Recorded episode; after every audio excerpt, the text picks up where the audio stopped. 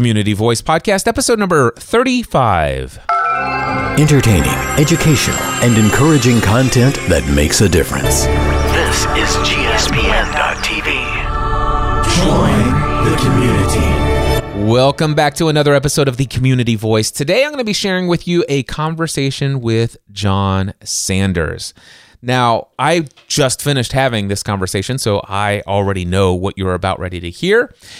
Anyway, just a little background. Jon first discovered Podcast Answer Man, my old Podcast Answer Man podcast, about 11 years ago. He started podcasting with a show called Small Town Big Church, and he's had some great experiences in producing content that has had a powerful, profound, and positive impact in the lives of pastors in rural towns, smaller community churches, and big things happening there. And he's got a powerful message for that. Of course, he's also done some other things in podcasting over the years. He's had lots of experience in ministry, but also in the fire service. You're going to hear a little bit about some of those things here in this conversation. I'm super delighted to tell you that I've had the honor of doing life with Jon Sanders on a weekly basis through the Next Level Mastermind group for the past two years. I happen to know that other members of the Next Level Mastermind group are going to be eager to hear some of the insights about Jon's past that they may not have known about. I learned a couple extra things about Jon through this conversation, and uh, it was a lot of fun. So, without any further ado, here's my conversation with another incredibly awesome, true fan in my own community, Jon Sanders.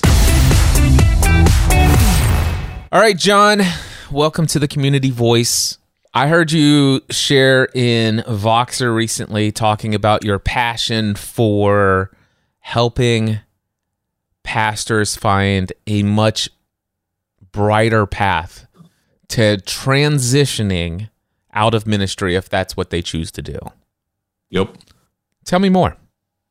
Well, Cliff, I grew up in the ministry. You know, I'm, I'm going to use air quotes when I say ministry because in my world growing up, that meant you get paid to either be a pastor or a missionary. No one else was in ministry. Um, I don't believe that anymore. We didn't say that out loud, by the way, but it was just kind of subtly accepted that if you're in ministry, you're a professional Christian, you're a pastor or a missionary. But I've obviously come to recognize there is no divide between the sacred and secular realms and everything is ministry.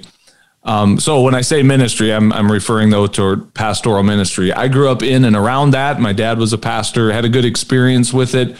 Um, I sensed a strong calling in my life early on to go into pastoral ministry. I really resisted that because I had other plans that I thought would be fun. And so I became a firefighter uh, at the age of 21. Well, really, I started sooner than that on a volunteer department, but at the age of 21, I got hired on a uh, the Peoria Fire Department in Peoria, Illinois. And yet, the whole time, I still was kind of wrestling with that calling toward ministry and finally surrendered to that. And, you know, long story short, my wife and I, after four years of working as a firefighter, we moved out to a little town in South Dakota. There's a long story of how we ended up out here. But we, we became church planters. We planted a church and it was a great run. But here's where I'm at today, Cliff. I've I've been in and around pastoral ministry my entire life. And what I've come to realize is that this model that we call church is broken. And if you were to say, Jon, what evidence do you point to to to back up that claim? Here's one very simple statistic. We are losing 1500 to 1700 pastors per month that are walking away from pastoral ministry. Now, that may not be a bad thing in and of itself, but here's the thing, Cliff most of the time, they're not healthy when they walk away. There is not a healthy pathway in place. There's not a model where we celebrate a pastor quitting ministry and doing something else with his or her life. Like we don't celebrate that. It's negative. And the majority of pastors who quit ministry, the majority of that 15 to 100, 1500 to 1700 pastors a month, they're walking away from it beat down, discouraged, defeated, feeling like failures, struggling with severe mental health, physical health. Um, you know, in many cases, feeling like they've disappointed God and let people down, and the whole thing's broken. And uh, I'm here to tell pastors my message that I'm really serving pastors with is, oh man, ministry can look like a lot of different things in a lot of different seasons. And what if there was a healthier way to be a pastor and to fulfill your God given calling than in this thing that we've built called the church? And I'm not against the church. I want to be clear on that. I'm not anti church. I just think we've been doing it in a really jacked up way for a long time, and pastors are paying a heavy toll for that. So, in a nutshell, that's kind of the journey I'm on and the, the community I'm trying to serve. I love that. I resonate with it. Uh, I think you know a lot about my journey, at least a, a, a, good portion of it anyway. But I was an associate pastor, and I thought I'd be my, my greatest ambition and calling in life was to be full time ministry. Of course, that right. meant being head pastor of my own church one day. That Yep. When my mom and dad asked me if I wanted to come work for the family business to help them set up their computer systems, I said, two conditions. Number one, do not expect me to go get my insurance license because I have no desire to sell insurance and take over this insurance agency. And number two, if I'm ever offered a op- the opportunity to become a head pastor of my own church, no matter how and, and here's the caveat, no matter how poverty stricken I may be. I, I didn't say that. No matter how much less money I'd be making doing that than what you guys would be paying me, I have to have your full blessing to leave and go do that. If that doesn't tell you about even more yeah. about it's like listen I, I anticipate going into the ministry full time being paid by the church pouring everything i have into that work and understanding it'll be at a poverty level can I ask you, Cliff, just if you can go back into in that in your mind to that place in your life, like what was the mental framework around that? Why did the thought not even cross your mind that I could do both? Like I could I could find a way to be involved in church ministry, but still have a profitable insurance uh, income coming in. Like if if you can remember back then, like why why wasn't yeah. that even part of your thought process? The reason why is because I only wanted to do things with my time, effort, and energy that were in complete alignment with what I felt called to do, which is to serve others in relationship. Yeah. And that can't happen in an insurance office, right? Exactly. Absolutely not. Hands down. Of course, uh, my story went on that, you know, my mom and dad agreed to those two things. I en- ended up ultimately becoming an overpaid file clerk and I was doing all these quotes for insurance, and uh, they were getting paid for it. And they said, you know, we could pay you commission on these things if you went and got your license. Not that you have to. Well, I went and got my license. Income started to increase, and not only that, but I started actually doing exactly that. I was using my time, effort, and energy to have conversations with people in my community oftentimes having deeper conversations with them than sometimes I was able to have with members of the church, at the local congregational gathering, I should say.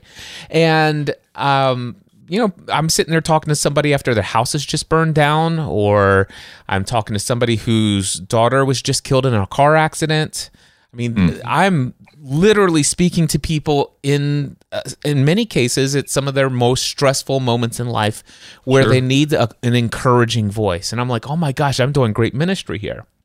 Not only that but i was also enter i was educating people on things like life insurance and becoming debt free i had become a huge fan of dave ramsey's total money makeover system. My wife and i had become debt free and I was trying to convince people, say, listen, as long as you're in debt and you've got a wife and young kids and your wife's a stay at home mom, what happens to you if you die? And I'll say, ah, you know, that let's not think about that. I said, no, for just a few moments, let's think about that. Mm-hmm. Do you have money put away to put your kids to college? No. Do you have money to pay off the mortgage? No. Do you have money to pay off these cars that you guys have? No. How much debt are you in? Eh, about 80,000. Huh. What happens mm. if hmm. you die? Your wife works what, two, three jobs just to put your kids through school and stuff like that? Maybe she keeps the house, maybe not. Yeah. Whereas uh, it's like, but Cliff, I can't afford life insurance. It's like, well, uh, let's just put it this way: you've got three kids. Let's just say you need $150,000. $150,000 in life insurance would pay off your mortgage, pay off these cars, and put all three of your kids through college. Would you agree that that's that's doable. 150,000? Yeah, but Cliff, I can't afford life insurance. Okay, how old are you? I'm 32 years old. All right, and it looks like you're pretty healthy here, right? Yep, yep, yep. how much is that? How much do you think that'll be? "Ah, Gosh, I have no idea. I said, well, it's about $18 a month for the next 30 years. Yep. What? How is it that I don't have life insurance? That's exactly what I'm wondering, buddy. Right. Now, Jon, I will tell you, I had a handful of those. Uh, well, actually, I was selling about 30 of those policies a month. But anyway, I was very successful as an insurance agent. And unfortunately, uh, or fortunately, depending on how you want to to view the whole situation, I, I was in insurance for more than a decade, 12 years of my life, eh, working in the family run agency. And I actually delivered uh, 150,000, 1.5 million dollar life insurance payouts Wow. to a spouse of a of of someone that I sold that policy to that died Wow. that they would not have had that check in hand had I not convinced that person to make that step. And I and it was it was through that Jon that that was the that was the clicking point for me. It, it, it only took a couple of those experiences for me to realize okay, this is a deeper connection and is in more in alignment with what I feel to do feel called to do as a pastor slash in ministry than anything I've experienced now in let's just say a decade as associate pastor, you know, playing the church game. And again, I mm-hmm. I'm I I probably have a little bit more to say about the local congregational gatherings than you do, but I don't I don't hate the church. I I, I love my experience. It was supportive. yeah, it Introduced me to so many things. But I can tell you right now, the, the system was broken from my perspective as well. Yeah. And so Yeah. I I didn't I, I left that path, I left that idea. And today I consider myself to be a full time pastor. Yeah, and I wouldn't I wouldn't take any issue with you on any of that. Certainly not. You are a pastor. You minister to people. You were ministering to people then as an insurance agent as well, and um, and you're you're certainly ministering and making an impact in people's lives today. And and to be clear, my thing is I'm not trying to convince pastors to quit. It isn't that, but I will tell you this honestly, Cliff this even before COVID, even before this pandemic, deep down, there's a lot of pastors that if they thought they could go do something else or if they thought there was a healthy transition open to them, they would take it. Um, and yet they feel stuck and trapped because it's the only thing they went to school for. I don't have any skills beyond, you know, this pastoral work. And then again, what would people think? What would God think? So it's to that profile of a pastor. I want to I want to help you understand there is a way forward that you can enter into a new season of ministry, still serving the same God, the same calling, and making a powerful impact in people's lives. And in many cases, you can probably get paid a lot better than you were under that old system. Um, but again, if you want to stay in that, I'm not trying to talk you out of it. For that pastor that's like, I love what I get to do. Because, by the way, Cliff, there was a lot of things I did in the 16 years of being a lead pastor that did fit me very well, that were in alignment with my gifts and my skill set. And I loved so much of it.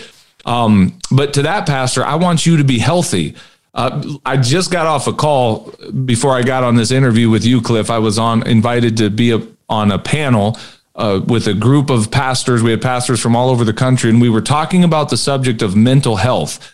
It's a good conversation to be having because for far too long, we haven't, probably as a whole, as a society, but certainly in the Christian community, we've not been talking about mental health. There's been such a stigma around it.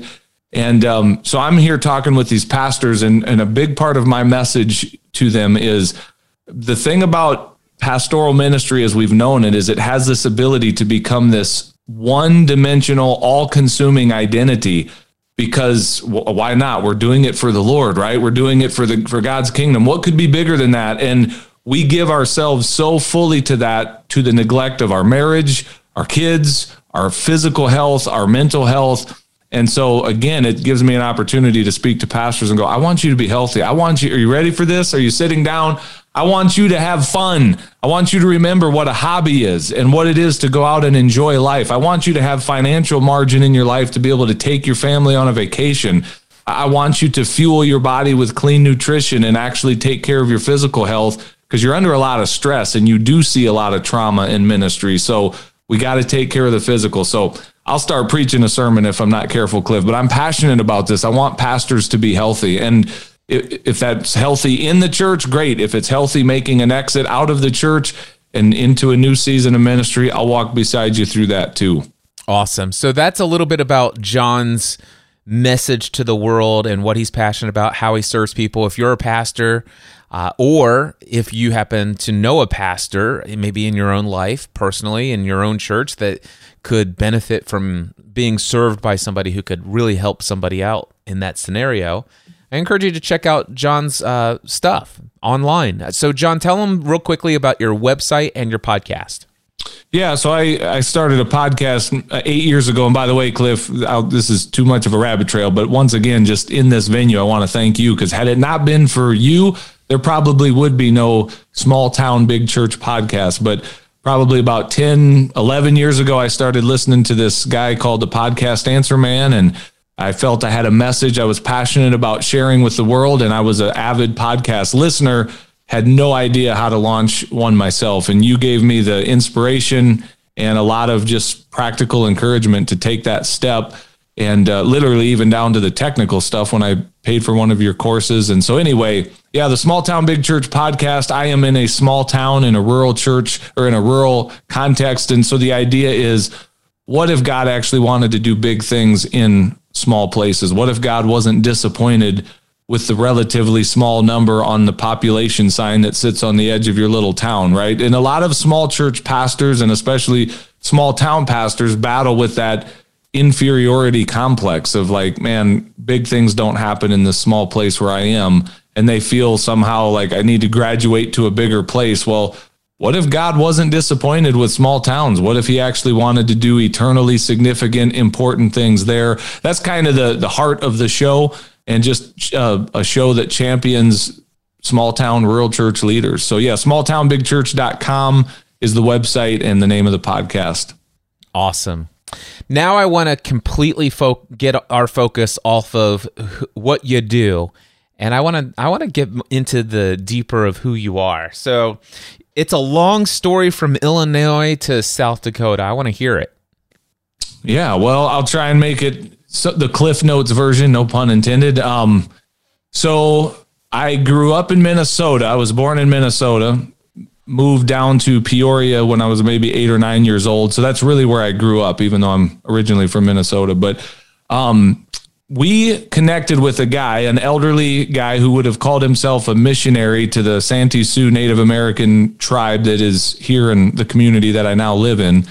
He connected with my dad and, and our church way back then and, you know, kind of said that was his ministry. I'm a missionary to to this people group. So our church years ago started sending teams out to this little town where I'm talking to you from today, Cliff, and we would, you know, come out and s- support this guy and serve him and um, and he would always say, you know, he was old then, man. When I was a young kid and first met him, he would always say, pray that God would send someone here to plant a church someday. And so I made the mistake of saying, Dear Lord, please send someone to Flandreau to plant a church. And one day I felt like God answered that prayer very clearly. I, I, sensed him saying, I've got a guy, Jon. Actually, I know someone that'd be great for that. How about you? And I was like, No, that's not what I meant.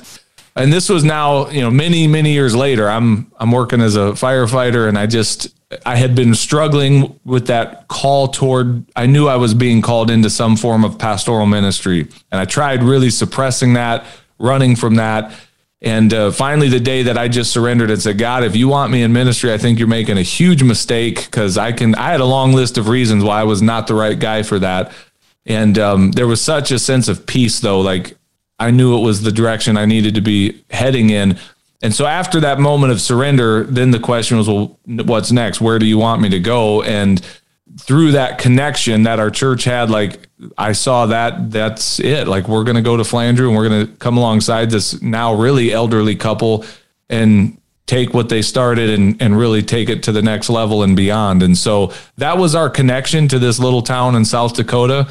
And uh, I'm still here. You know, that was we've been here a little over 17 years now so god still hasn't told me to leave. Someday he will and uh and i'll go. But for right now this is what this is our home. This is where we're at. So when you showed up there was this a ministry to a native american tribe? Is that what i heard?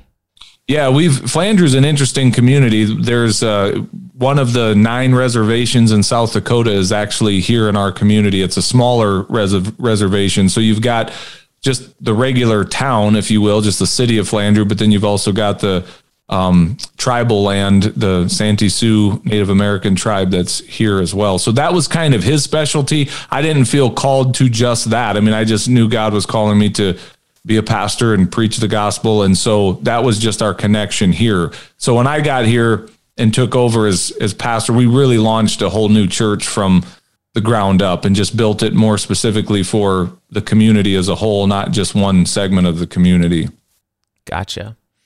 Let me ask you this: When you went there, uh, was there a part of that tribe that was still very much connected to, let's just say, Native American spiritual roots and practices?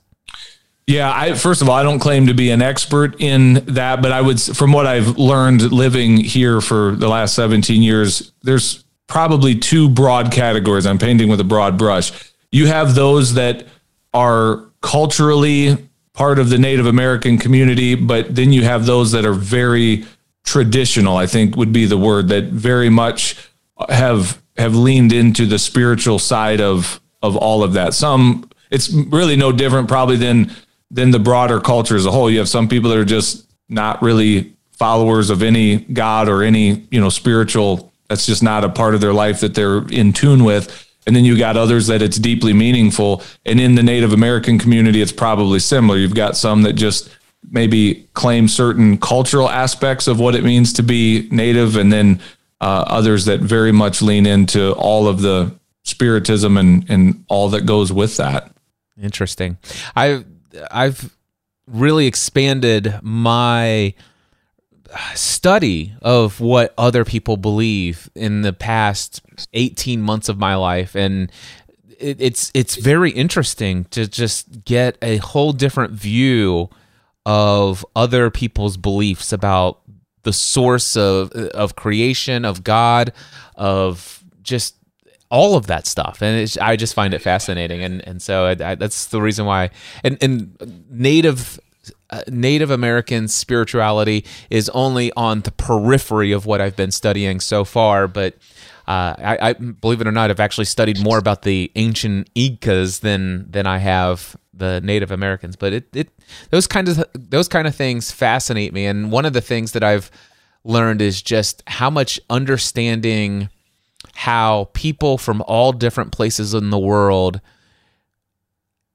who have really not ever reached one another, you know, without ministry, in, I'm sorry, missionary influence, how we we sometimes have a lot of the same, un, we have a lot of same ex, similar experiences of God, mm-hmm. but a lot of different language and and understanding, and of course, uh, doctrine about what we believe about all of that stuff. It's but it's been fascinating to me to go back and see some of the roots and see some of the common threads and, and it's just opened my eyes to a whole lot more. I'm I guess what I'm saying is that I'm less judgmental immediately of other people's beliefs and I'm like, man, what can I learn about God that these people have figured out that we haven't figured out yet? Yeah. You know. Yeah, that's a that's a fair question. One of the biggest probably one of the biggest things that I have noticed uh, coming into this community is is that there's a lot of um, there's a lot of distrust to the Christian faith from the Native American community because of atrocities done throughout history in the name of Jesus in some cases, and and sadly they were given a very uh, flawed picture of who Jesus is because of people that did horrible things in His name, and of course that has not only been limited to the Christian faith or just to the Native American people. That's that's throughout world history.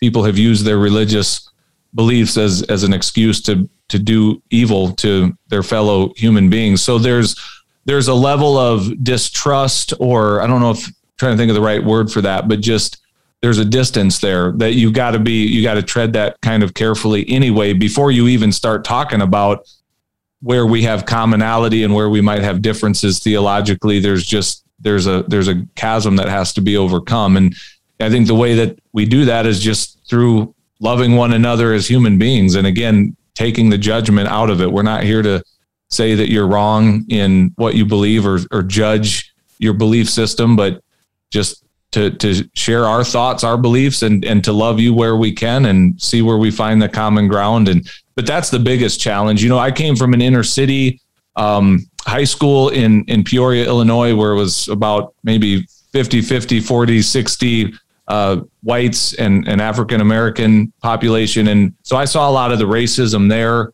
on both sides. And moving out here to rural South Dakota, it's very similar. It's just whites and natives, but that those racial tensions are very real in this community as well. uh, Again, on both sides of the aisle. So there's a lot of tension there. And there's times the communities come together in a really powerful way and do some really cool things together. And then there's other times where you very much see and sense that division that exists among us. All right, completely different direction. How did you meet your wife? Man, I met her when my family moved down to Peoria as when I was a little kid. So I literally met her when I was like going into the fourth grade, I think. Really? I had no idea that she that I would get married uh, to her years later. But so yeah, we kind of we met in church basically. I guess that's a good place to pick up chicks. Um, but fun fact about us, Cliff, we got married when I was 18 years old. I was a senior in high school. It was just after my no or after my football season ended, my senior year. I got married. She was older than me by about a year. She still is, by the way. Um, but uh, I she was two years ahead of me in school. So we we knew we were young, getting married young. My dad always told me when I was growing up, he always said, "Son, someday marry your best friend." And I thought, well, that's not cool. Jeff Harriman's my best friend. I don't want to marry Jeff. But uh, when I met my wife in high school, we started dating, started hanging out. I realized she is my best friend, and and I knew I was going to spend the rest of my life with her, and I was ready just to get that started. So we got married really young. Uh, a few years later, our first son was born. So I'm 42 now, and uh, we we're coming up on 25 years of marriage this November. Got our first grandkiddo on the way um, here any day, really, a couple weeks out from uh, him him being born. So it's been a crazy ride. Um, it's been awesome. I don't recommend all 18 year olds get married for sure, but I will say, like, we were coming from a pretty solid foundation, both of us. We had fairly healthy marriages modeled for us and knew what we were getting into. So, yeah, we met in church, got married young, and got life started early. And now we're getting back to the honeymoon, hopefully, here in a few short years. Well, Stephanie and I uh, got married. She was it, we got married one week after her 18th birthday, and we just celebrated our 25th anniversary. So There that was go. it was just last week. So How old were you when you guys got married? I think I was 22 or Okay. something like that. 23. How'd you guys meet? Oh, that's a long story. It's it's over in Family from the Heart episode number 441 or something like that. It uh, I can't remember the podcast episode, but it, basically, she was in high school, I was in college, and my best friend and I don't know that she would call this other girl her best friend, but her her friend. Um, we're trying to my best friend and her friend we're trying to hook me and Stephanie up for her to be able to have a date to go to prom. So my best friend, he's been a childhood best he had he was a childhood best friend all the way up through college days and I made fun of him every single day because my best friend in his 20s is dating a teenager who's still in high school. I mean, I was relentless making fun of this guy. All right. That's funny. And so, you know, there, I, his girlfriend's junior prom was coming up, and you know, and they're hanging out. I mean, they're together all the time, and and so she was my friend as well. And so they're like, "Hey, we're going to have this after prom party and stuff like this. You know, do you want to come along?" And I'm like, "No, really, I don't. That doesn't sound like a lot of fun." Uh, and they said, well, you know, Mandy has a friend who needs a date to the prom, and so maybe you could go with her and stuff like that. And no, I that doesn't sound like a good idea.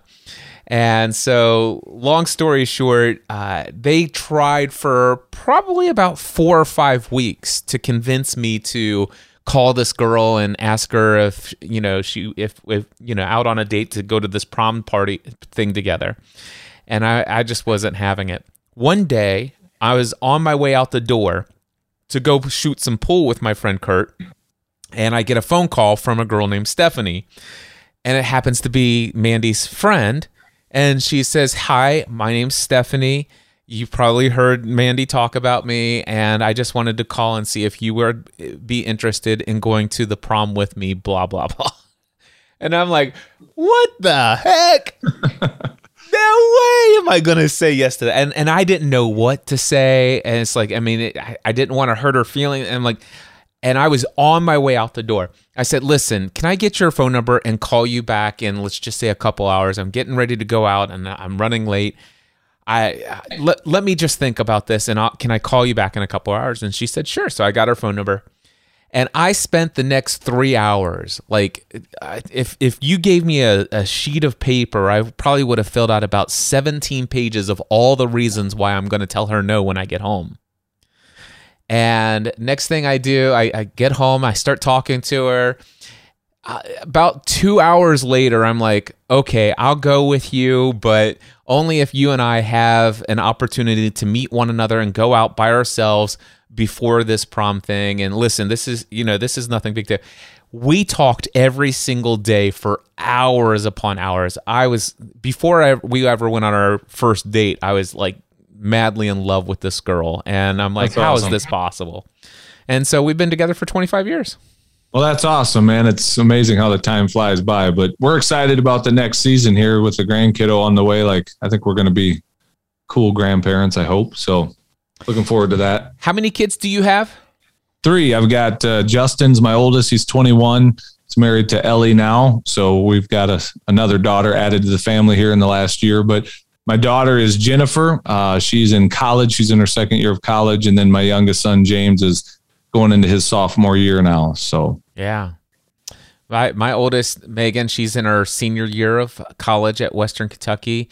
Matthew has been out of high school for I think it'll be almost 2 years or maybe a year and a half. Anyway, he's been working at DHL, been very well uh, he's done re- very well for himself there, but he's decided that at the end of this year he's going to quit there and he's going to start attending Western Kentucky University in January.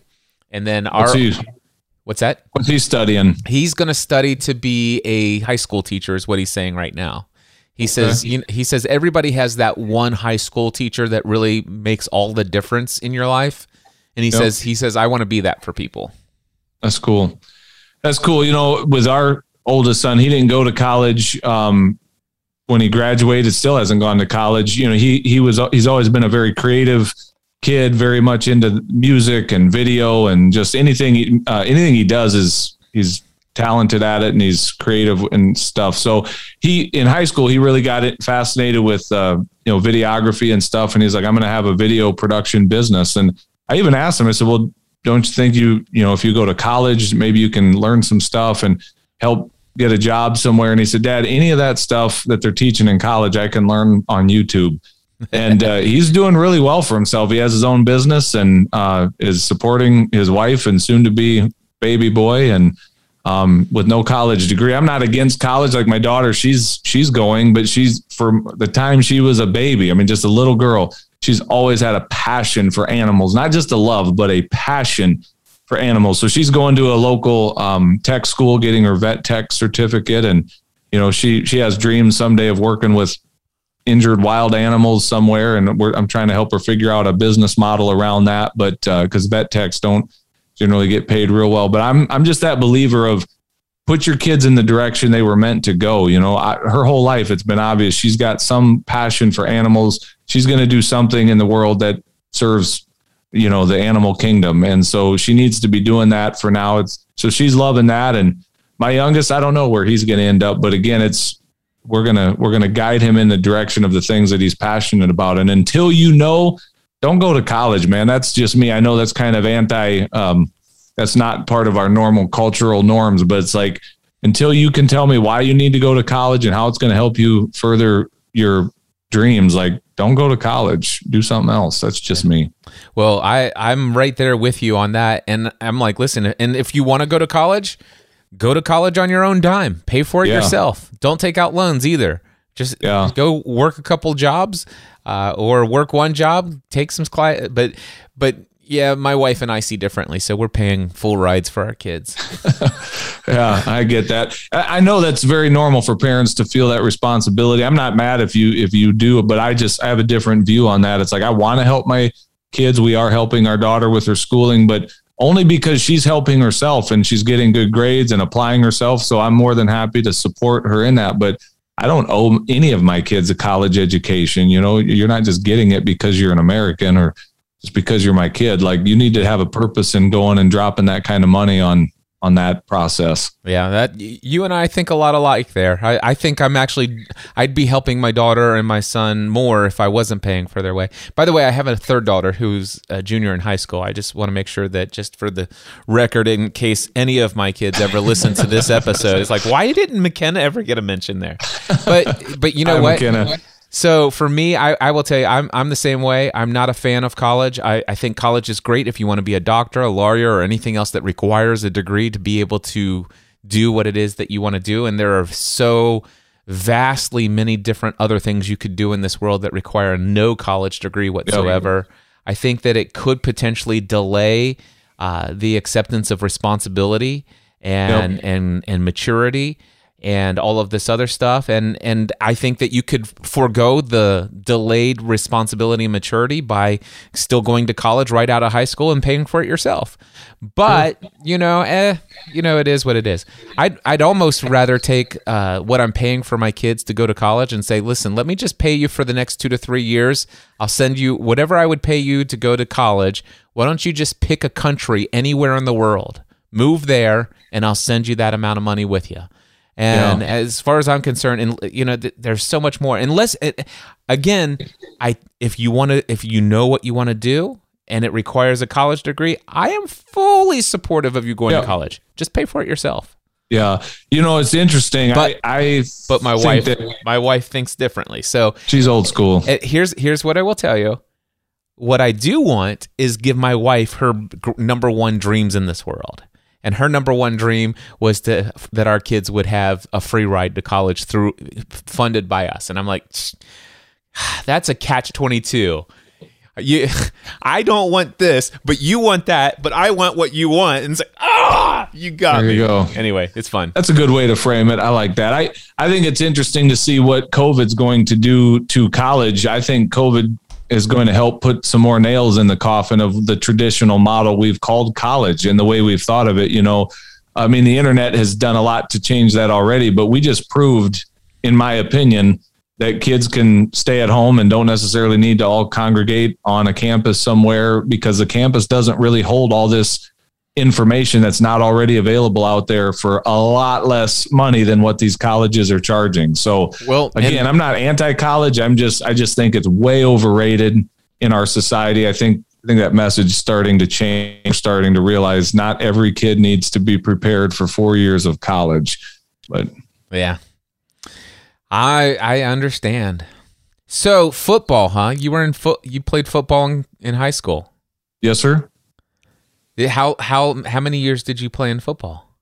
Well, four in, in high school, and then I played a few in uh, junior football before that. You know, as a little kid, so I loved it, man. I was passionate about football. Still love it. So you so are you one of those guys that watched like NFL and college football and all in local high school games and stuff like that?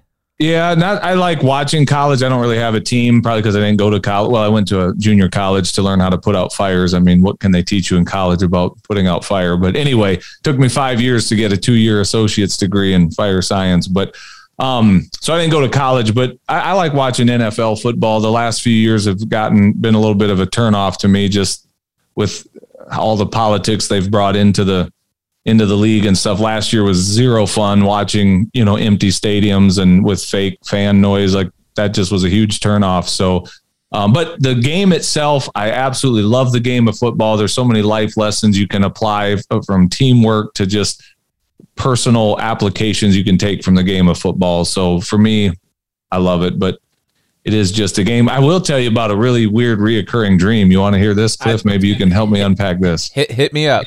this will be up your alley. So for years I've had this reoccurring dream, and it's, and here's the big theme. The details may differ a little, but I always get one more opportunity to go back on the field and play another game under the lights on Friday nights. And and it's like so bittersweet, like so cool. Like, man, I get to go out there and do it, do it again. And then something always happens in the dream where I can't find my all my gear. Like, where's my shoulder pads? Where'd the helmet go? Like, there's always some missing piece of equipment that keeps me from getting back on the field. So I don't know what that means, but uh, you can psychoanalyze that dream if you want. But I'll, I'll, I'll, leave it sit there. I will tell you the fun thing is is that I have a ton of reoccurring dreams as well, and one specific theme that happens for me a lot. And sometimes I, I would label them as nightmares. Other times they're just dreams. Uh, but the reoccurring theme is that I I, in my dream, I'm still working in my mom and dad's family insurance agency. Mm. Like I, it's like I, and I'm stuck doing the mundane tasks of this and that, and and the original stress of you know the un, understaffed agency office over demand on my time to be able to pull all the strings of making sure everybody gets what they need in the time that they need it, and all this other stuff. And I'm like, and it's so real and then I wake up and I'm like, oh my gosh. Whew. And so, okay, I'll psychoanalyze this. Cliff is running from something. I'm trying to get to something. I, I'm trying to get on the field, and I'm my plans are blocked and frustrated. You're trying to get out of that office, and you're you're stuck. So I, I don't know what that means, but yeah, I sometimes sometimes I wonder if my if my dreams are me um kind of have you remember the old Ghostbusters movies, they talk about crossing the streams, don't cross right. the streams. And I think sometimes I, I my brain uh, crosses the streams into an alternate reality and I basically drop into one of those alternate universes where I didn't leave the insurance office. That's interesting. Yeah, and uh, and I think that that my brain gets tuned into a different frequency where this universe is on a slightly different frequency than the one that we live in and and I get and I drop into that and I experience it as though I'm there. And then when I when it's time for me to wake up my brain switches back to this frequency and it's like oh wow okay good. I'm I, I, okay I'm not still in insurance. I do still have my online business so is the is the you that's in that alternate reality? Does that you dream and enter into other I, realities? You know what? I, I bet it does, but I don't know because I, I haven't gotten that far into it. Yeah, yeah, I don't know either. I've often scratched my head with some of those dreams. Some are just silly, but it's like there's that one really weird reoccurring dream, and the theme is always the same. I'm trying to get back on the football field to play one more game. So I don't know. I, it, I left something behind. Who knows? Who knows? It's fun stuff. Dreams are fun. I, I, think. Have you ever heard of? Well, first of all, I guess what you're talking about here is a vivid dream. If if it's a dream when you wake up from it, it it's just like man, that seems real, and and it sticks with you. Uh, have you heard of lucid dreaming? Have you ever had a lucid dream before?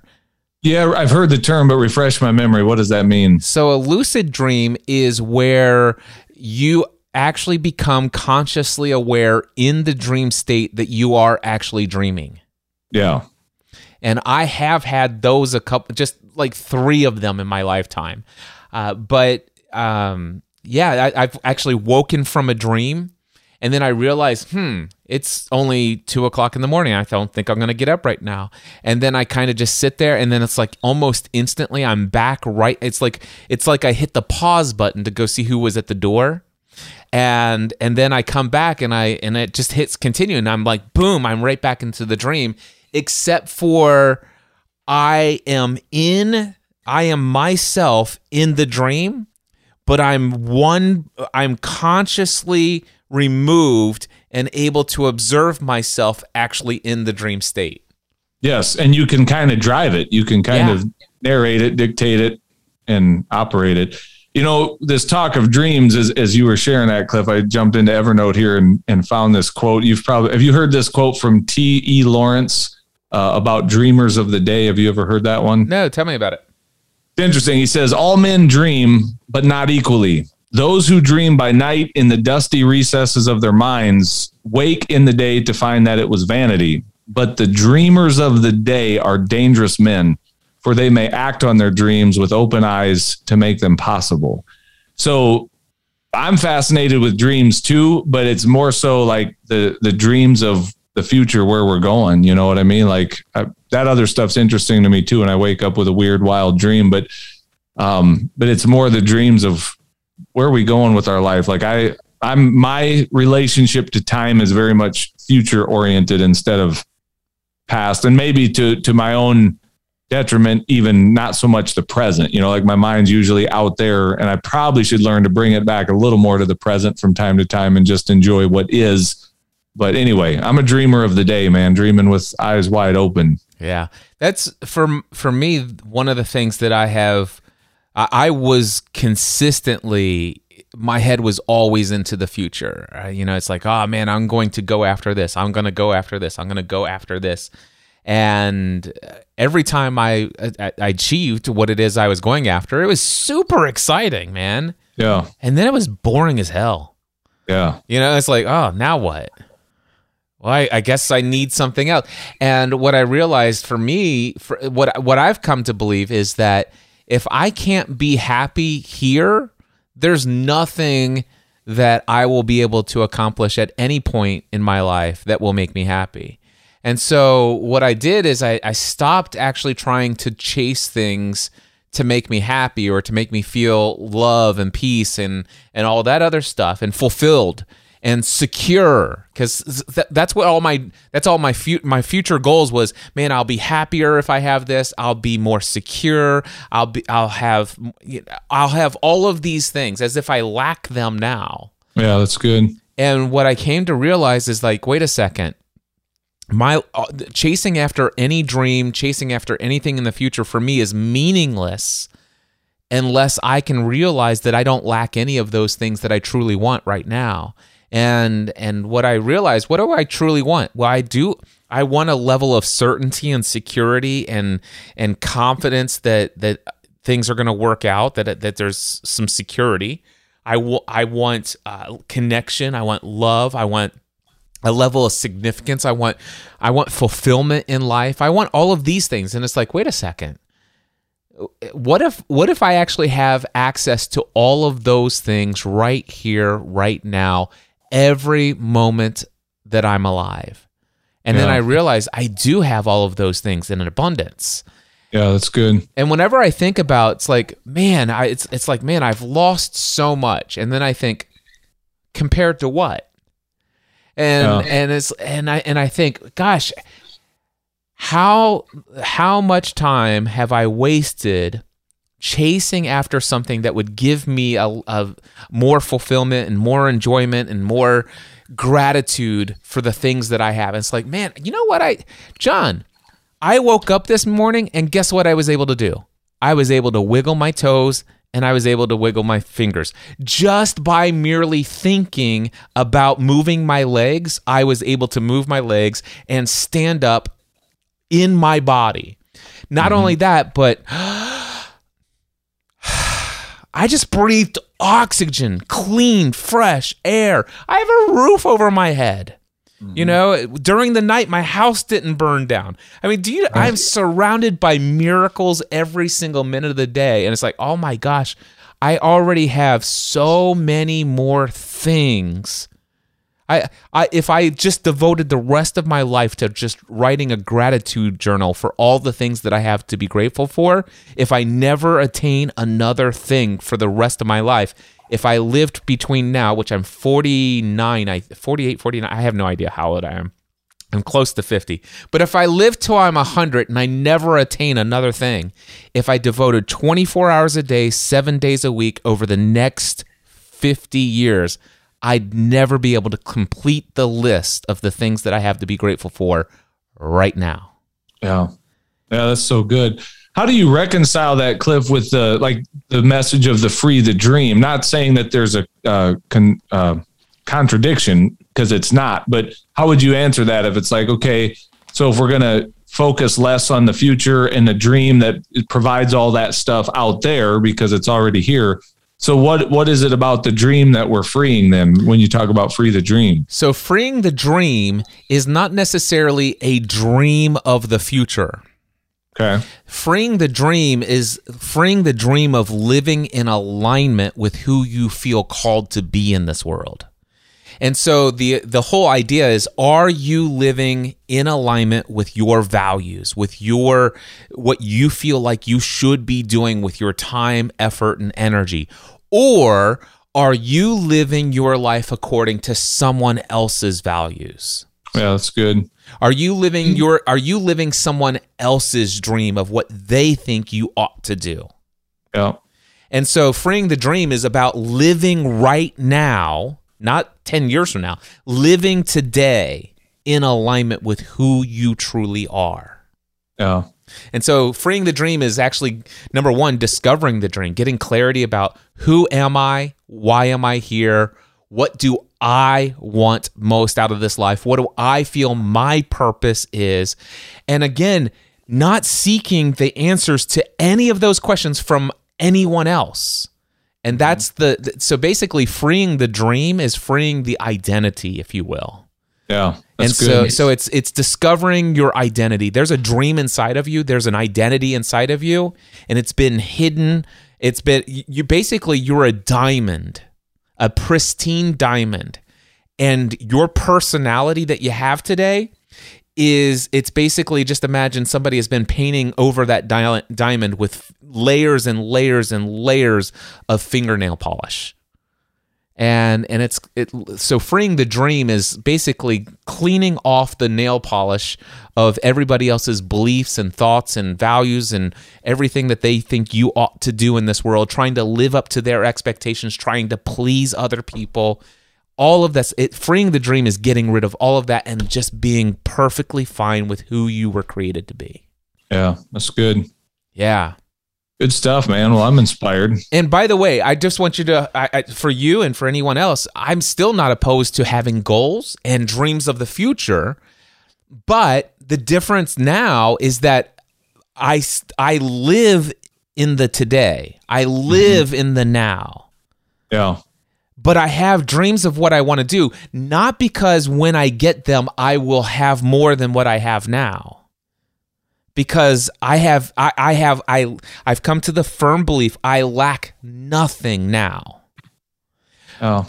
So I have an abundance beyond my wildest imagination of everything I could ever truly want in life. And so what I want to do moving forward is to grow personally in my understanding of what I have and how to use it and be not necessarily I never have a lack of resources. I want I just want to get rid of my lack of resourcefulness. So I want to grow that way.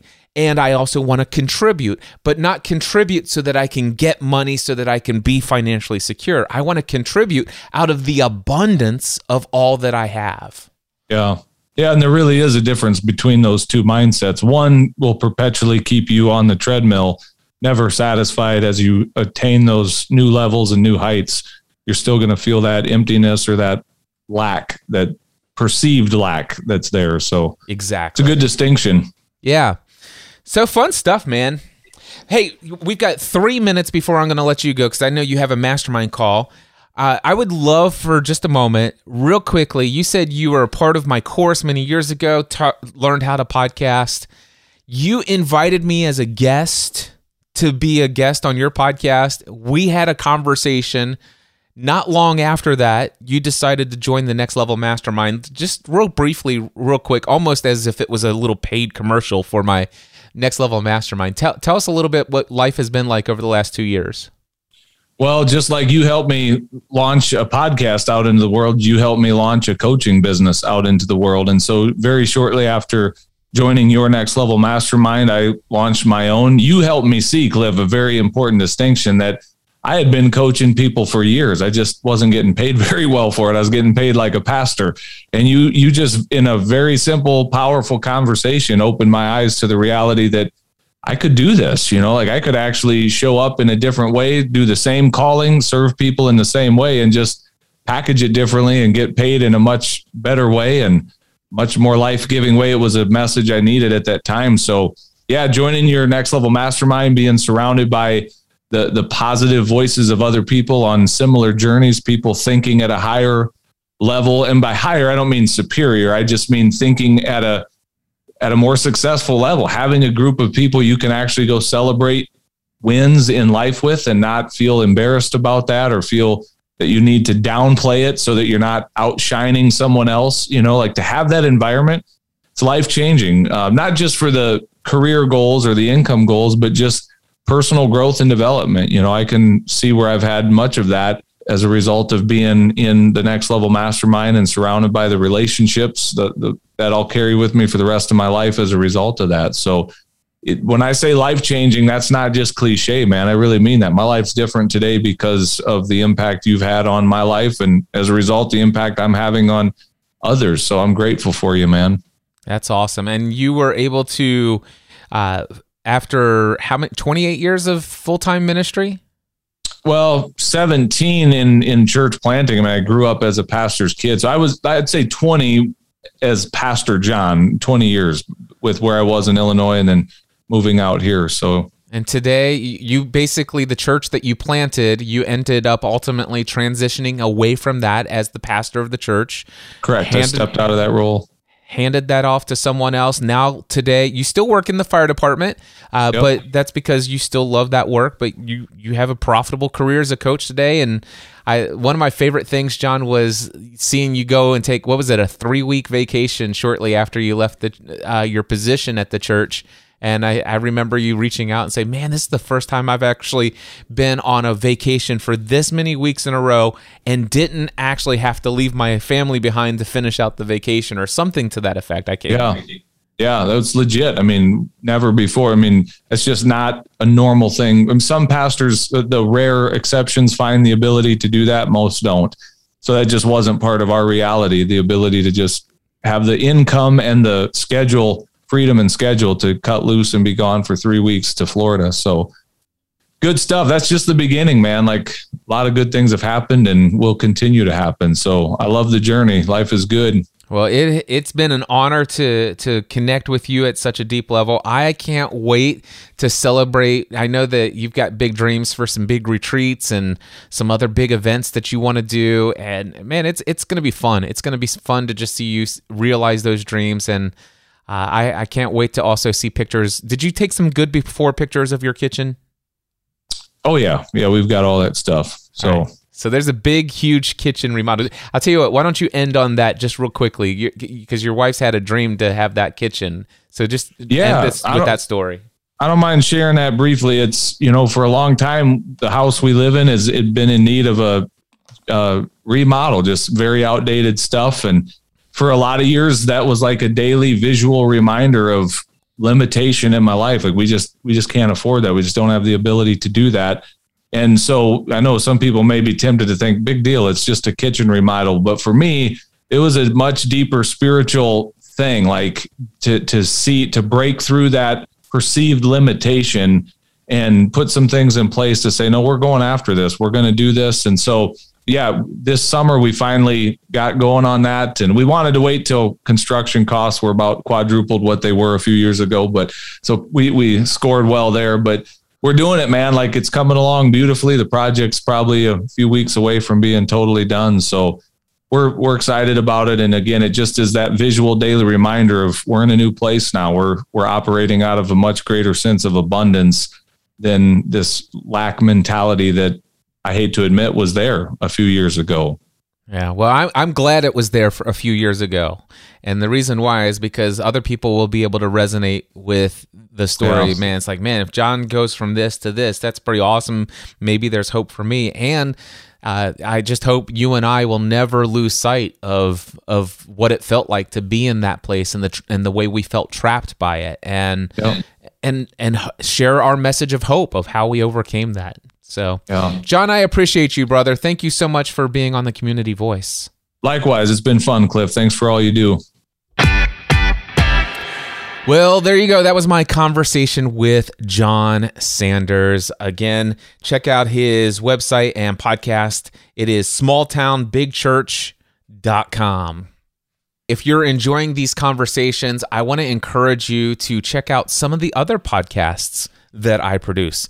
As I'm recording this episode on Wednesday, August 25th, 2021, I currently have nine different podcasts that are actively in production. Not every show gets an episode every single week, but if you want to see a list of the podcasts that I have, head over to cliffravenscraft.com and click on the podcasts tab up in the navigation menu. You'll see a list of featured shows there, my main show being the Cliff Ravenscraft Show. I have launched the all new version of the podcast Answer Man. If you've ever wanted to learn how to become a profitable coach, I have a podcast called Cliff's Notes on Profitable Coaching. And well, there's a list of many other shows as well. Go check it out, cliffravenscraft.com slash podcast. And of course, if you would like to take your own message, your own business, your own life to the next level, either work with me one on one in a coaching capacity, or if you already have your own business and you've experienced a little bit, of success, maybe you've also experienced a little bit of some of the downfalls when it comes to owning a business. If you'd like to do life with other business owners, check out my next level mastermind. All of that can be found over on my Work With Me page at cliffravenscraft.com. Until next time, I encourage you to take everything you do to the next level. Mindset Answer Man.